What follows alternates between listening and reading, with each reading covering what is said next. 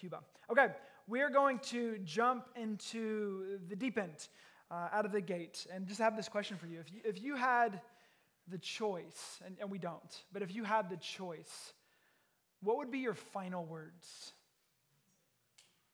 Like the last thing that you would say to people you cared about, your spouse, your best friends, your children, your parents? Like, what would be the last thing that you would say? It's a question that evokes kind of core values. It engages core longings, like the deepest convictions you have. You're not going to talk about your fantasy football team with your last words. And if it is going to be your last words, then I encourage you to find deeper meaning in life if that is your final words. But man, something is evoked within us when we think about our final words. You know, death does that. The great foe, death, has a knack of keeping us mortal, keeping us humble reminding us of what we ought to live for. So, in all of our motives, death removes them and kind of simplifies them to the core of, of who we are and, in some ways, who we want to be. David Brooks speaks about this. He talks about these two sets of virtues. He talks about resume virtues and he talks about eulogy virtues. Uh, resume virtues are oftentimes the things that you bring to the marketplace, they're oftentimes the things that we flex with our education, our skills, our abilities, our strengths. We can kind of lead with those as resume virtues. And then there's eulogy virtues, which would be different. These are the ones that are talked about at your funeral. These are character, kindness, faithfulness, care, the capacity of love that you had in interacting with people. You know, death calibrates us and, and pulls us Uh, into what actually matters. And so we enter John 14. This section that we're going to be in over the upcoming weeks, and it's hours before Jesus' arrest and ultimately his death. And he has this time with his disciples. They've just had Passover. It's the night before. They've now moved and now walking into a garden. They're going to be having some conversation together. Ultimately, in John 17, we're going to find Jesus praying in the garden. We'll be getting there in several weeks. But we experience this with Jesus, and he, and he talks similarly about the things that matter the most to him.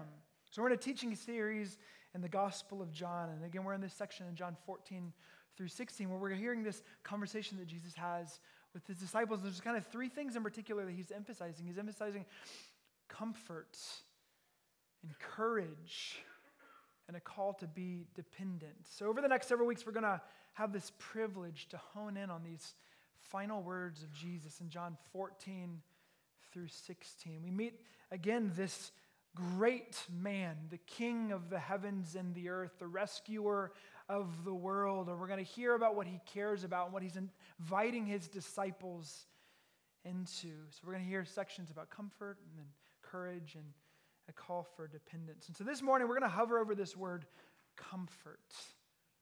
We're going to experience it some this morning. There's two considerations found in the text we're in. Um, the first is at the end of John 13. I'm going to read it to you starting in verse 31. It says this When he had gone out, so they've left the dinner, Jesus said, Now is the son, now is the Son of Man glorified, and God is glorified in him. If God is glorified in him, God will also glorify him in himself and glorify him at once. Little children, yet a little while I am with you. You will seek me, and just as I said to the Jews, so now I also say to you, where I am going, you cannot come.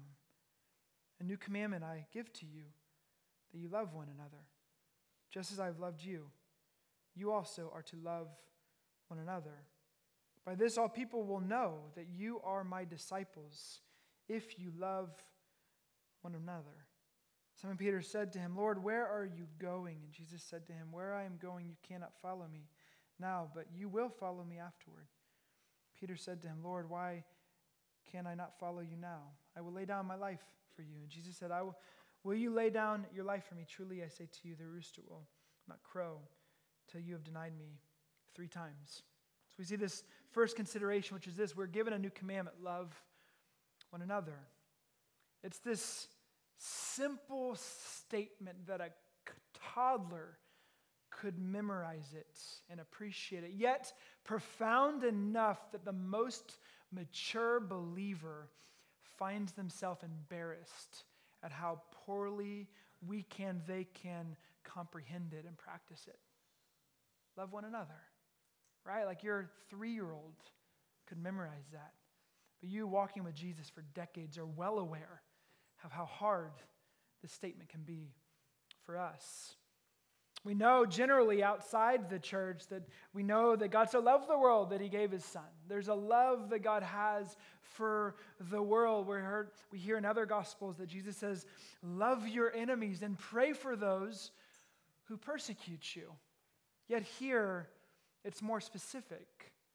He's talking to his disciples. He says, Guys, love one another. Three times within this section, this short section, Jesus emphasizes this phrase, love one another. By this, he says, all people will know that you are my disciples. Like the core, like virtue that's going to exude from you as you follow me is going to be the way that you love one another. Different as you are. Matthew and Peter, as different as you are, and the tension that you feel as you grow and learning to love one another, the world will see that those dudes are different, yet there's a commonality of Jesus, and Jesus has shaped them in such a way that love is exuding from them and makes them different. This love that's used is this word agape love. It refers to a, a pure, willful, sacrificial love that Jesus invites us into, that you will be recognized as my disciples in this way. So think back to biology class. If you remember the uh, taxonomy portion of biology, taxonomy is the branch of biology, as you remember, that classifies all living things. The professor, uh, the Swedish professor in the 18th century, came up with this, uh, this hierarchy of how we classify uh, life. And it goes like this. There should be a picture up here. It starts uh, domain, and then kingdom, and then phylum, and then class, and then order, and then family, and genus, and species. You guys remember this? Okay, good. We're back into that class that you might have loved or honestly you might have hated. Um, but, but each classification brings a bit more clarity into what a specific species and living organism is. And so if you look at a, a dolphin and a gray wolf, different in a lot of ways, similar in a lot of ways, they're all in the same kingdom, they're all in the same phylum, and they're in the same class, but as you get more specific to these animals, there are drast, uh, uh, significant differences between these two animals. And it's easy, you know, it's easy to differentiate between a dolphin and a gray wolf. One lives on the land, one lives in the water, one there's all kinds of differences that they have. And in the same way, as you look at a follower of Jesus, like we are human like everyone else, but it gets to a point that there's something about a follower of Jesus that is seeking to become a person of love. That's what Jesus is telling us. That makes us distinct from the world.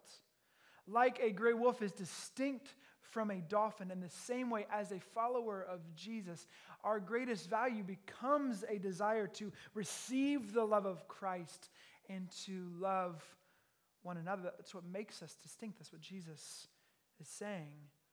See, as we follow Jesus, there's a, a fruit that comes. He says, By this, we will know that you are my disciple. And so, how? How do you, how do you grow in that? It's motivated by what Jesus said, by experiencing the love of Jesus for you. You cannot conjure love for someone else on your own, it's impossible. But what happens is as you become melted by God's grace and God's care and God's loving kindness and consistent pursuit of you, it allows you to be freed to say, I slowly over time, as we behold the love of Christ, it shapes us and we're able to give that love. Jesus says a little later in this text in John 15 9. He says, As the Father loves me, so I love you. Remain or abide in my love. It's as we abide in this love that Jesus gives to us that it shapes who we are to be a people who love. See, the fruit of the work of Christ in our lives is love. The fruit of the Spirit begins with what? Love. Love, joy, peace, patience. Paul says if you appear to have spiritual influence and have not love, you're like a, an annoying, clanging cymbal. If you have faith to move a mountain, or if you are willing to give up your life for the kingdom, but you have not love, you gain nothing. And Paul says in 1 Corinthians 13, he says, Love is patient and kind. Love does not envy or boast. It is not arrogant or rude. It does not insist on its own way. It is not irritable or resentful. It does not rejoice at wrongdoing, but rejoices with the truth. Love bears all things, believes all things, hopes all things, endures all things. Love never, never ends. So we're given a new commandment. We're invited to love one another, just as the Father has loved me, Jesus says, so I love you. Remain in that love. Love one another is a distinction of followers of Jesus. And the second consideration that we see in the text this morning is found in John 14, 1 through 7. I'll read it to you. It says, Let not your hearts be troubled. Believe in God believe also in me. In my Father's house are many rooms. If it were not so, would I have told you that I go to prepare a place for you?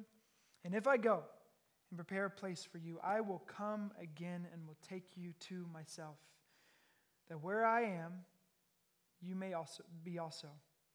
And you know the way to where I am going. Thomas said to him, Lord, we do not know where you are going. How can we know the way? And Jesus said to him, I am the way and the truth and the life. No one comes to the Father except through me. If you had known me, you would have known my Father also. From now on, you do know him and have seen him. It's interesting. Jesus begins this section and he says, Let not your hearts be troubled. I love that Jesus said this because it's him that's about to receive the agony.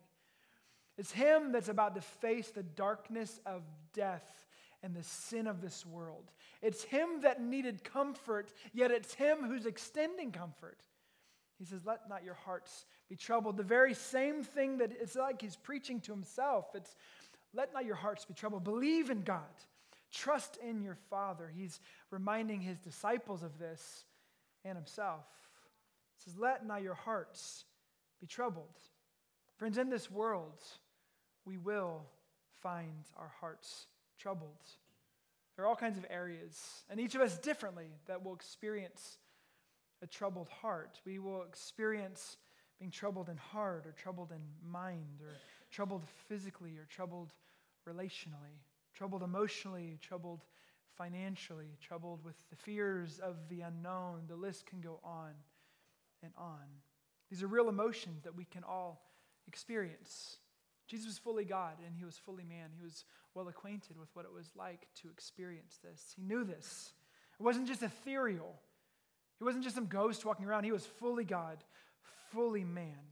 He wept, he experienced loss, he was acquainted with betrayal, he was misunderstood. And the good of the Bible is, or the God of the Bible is acquainted with these elements and these realities, these features of being troubled and his counter to being troubled was this invitation to believe in God, to trust in the most stable thing in the universe. So let not your hearts be troubled. Believe God. Trust in God. This, this, this uh, word in the Greek is an imperative. It's trust in God. It's this imploring with his disciples to trust in God. Trust in the goodness of God, the song we just sang. Some of you might have read these lyrics or sang this song and be like, Can I trust in God and His goodness for my life?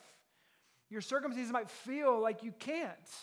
And let's be honest, it's challenging at times to trust in a good God and the, and the realities of painful circumstances. That's why we have to lift our eyes higher and to remember the steadiness of God that isn't defined by our detailed circumstances but He's faithful in the midst of them, and He always will see us through. even if it's hard in the midst of darkness. So we are called to trust in his care. You know, thankful, I'm thankful for my life, and I, I know that I have no guarantees. I was listening to this podcast this last week, and the guy was talking about how we can have the tendency to have superstition in our faith.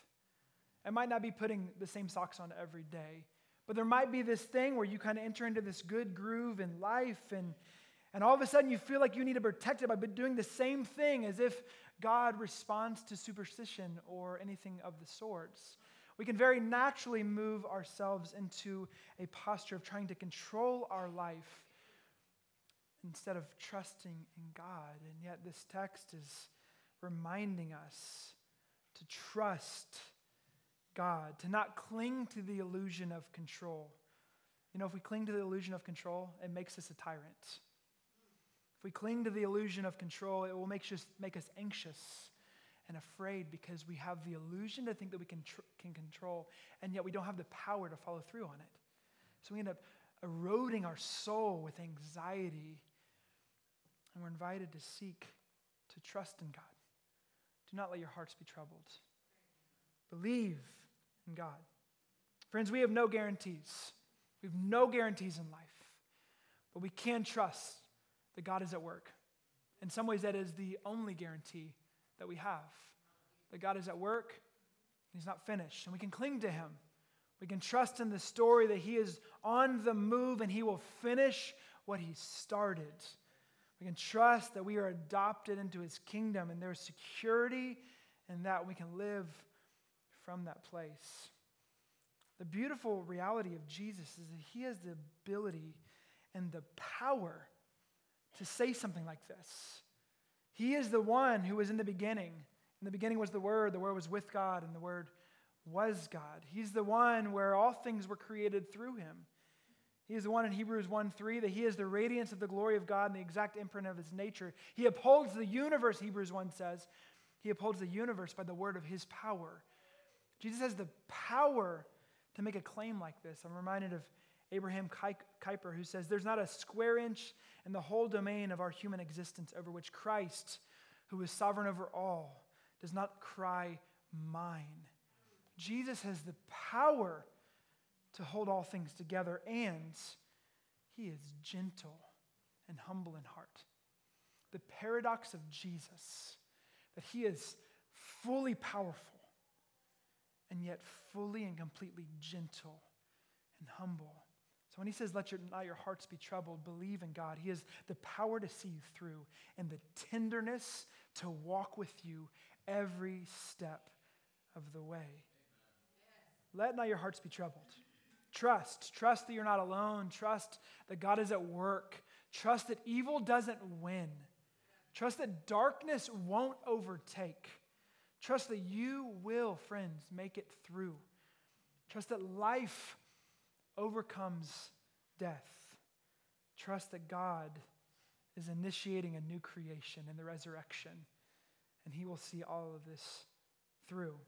Let not your hearts be troubled. He says, trust. And then he goes on and he talks about he's going to prepare a place for his disciples. He uses this, this term house my father's house can also be translated even more accurately as a, as a dwelling place.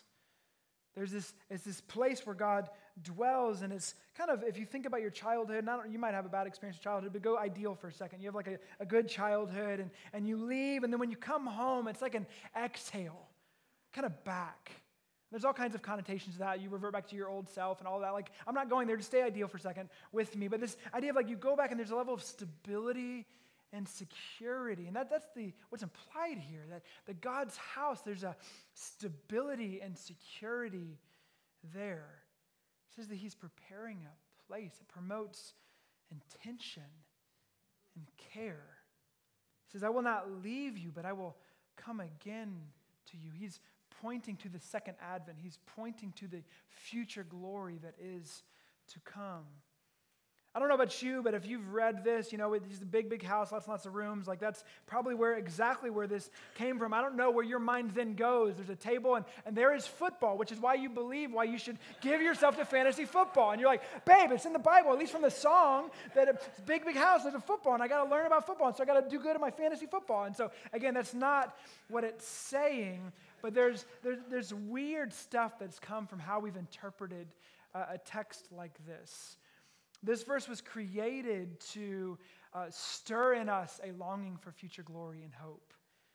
Our future hope is, is not uh, somewhere else. It's future glory is, is that somewhere else coming here.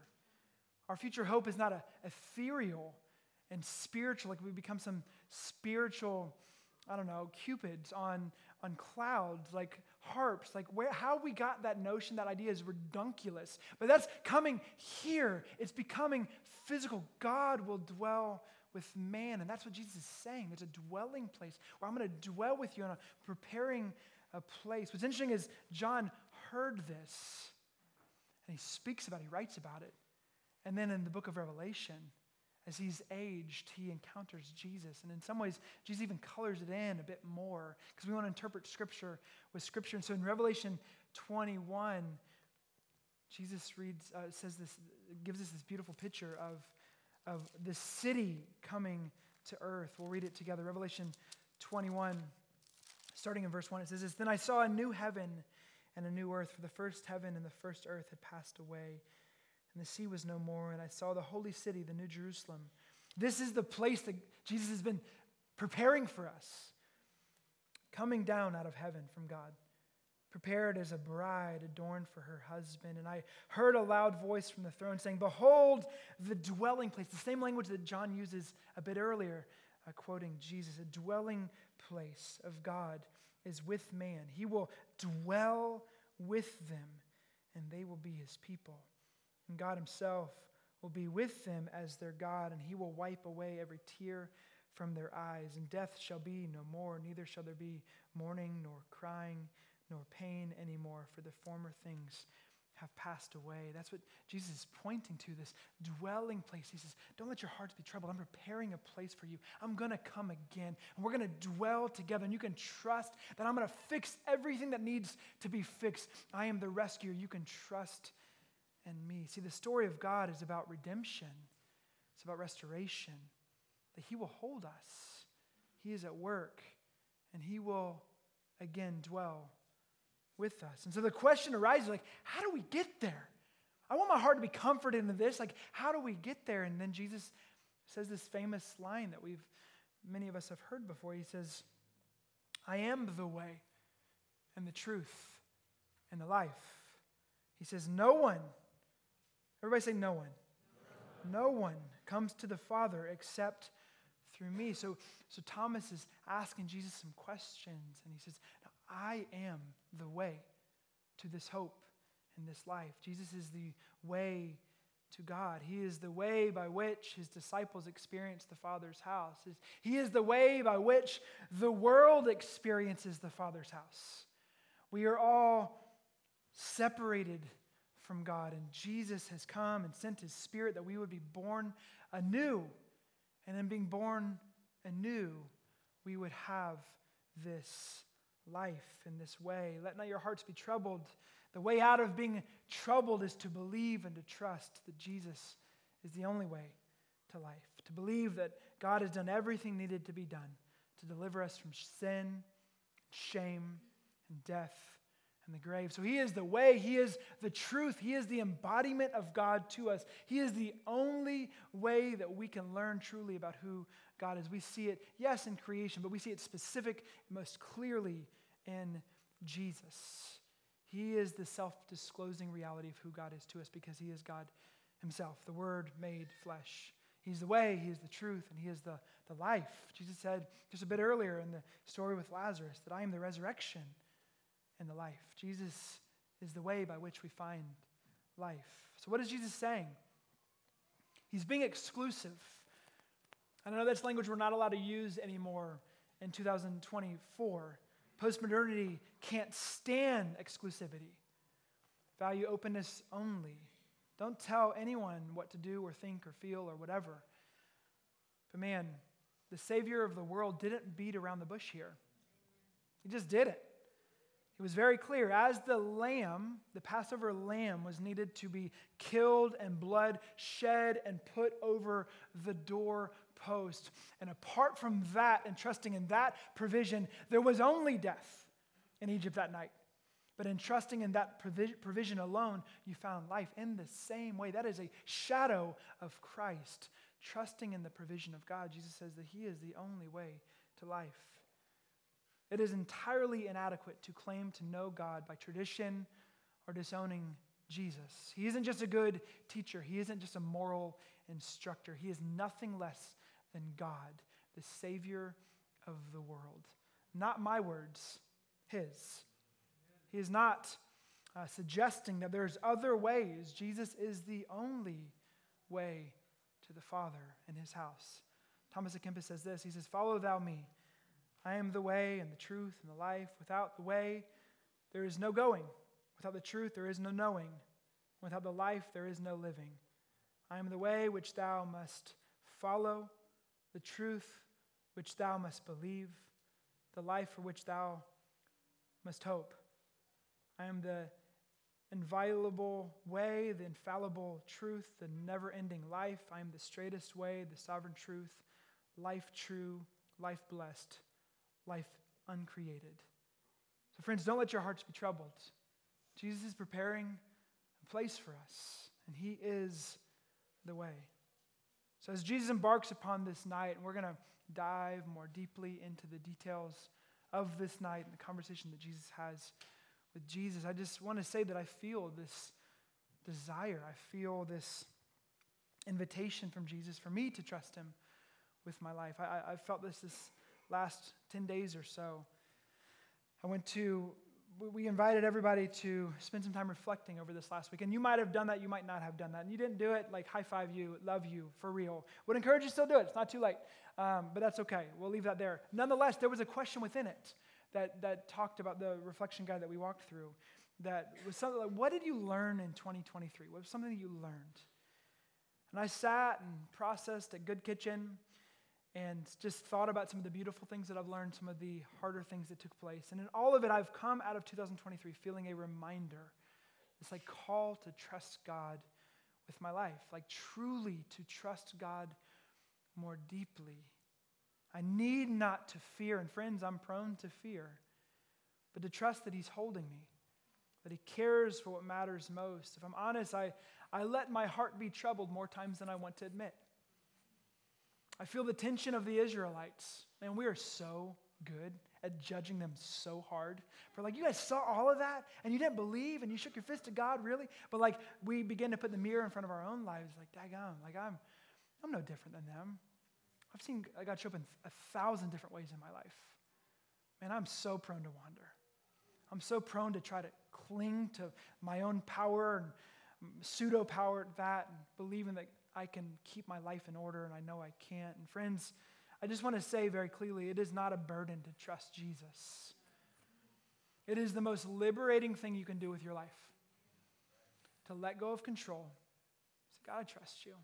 Yeah, I'm going to organize my life. I'm going to have plans, whatever, but I'm, I'm going to trust you and keep my hands open in the midst of it. I feel that gentle whisper of the Spirit to trust Him with my life, trust Him with my boys, trust Him in my marriage, trust Him in this community and my leadership, to trust Him in every aspect of my life, to surrender and abandon my heart, to trust Him, to not give in to the illusion of control. So we begin this year with this invitation of Jesus do not let your heart be troubled. And here's the rub the more you live from a posture of control, the more you will find this tendency to try to, this pressure to maintain and uphold all the plates and man, it, it is such a painful, anxious way to live.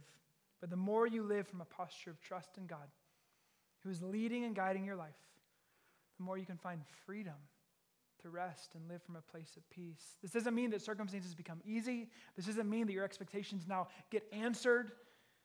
Man, it means that we're invited to this place of faith.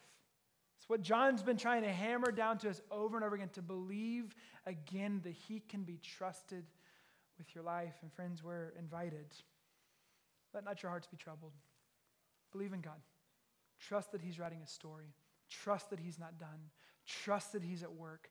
Trust that He cares. Trust that He's good. Trust that He will never leave you or forsake you. We're invited into that. And He's done nothing along the way that makes us doubt anything other than the fact that He can be trusted. And so, friends, as we begin this year, we're invited to trust Him with our lives. Amen? Amen. Let's pray.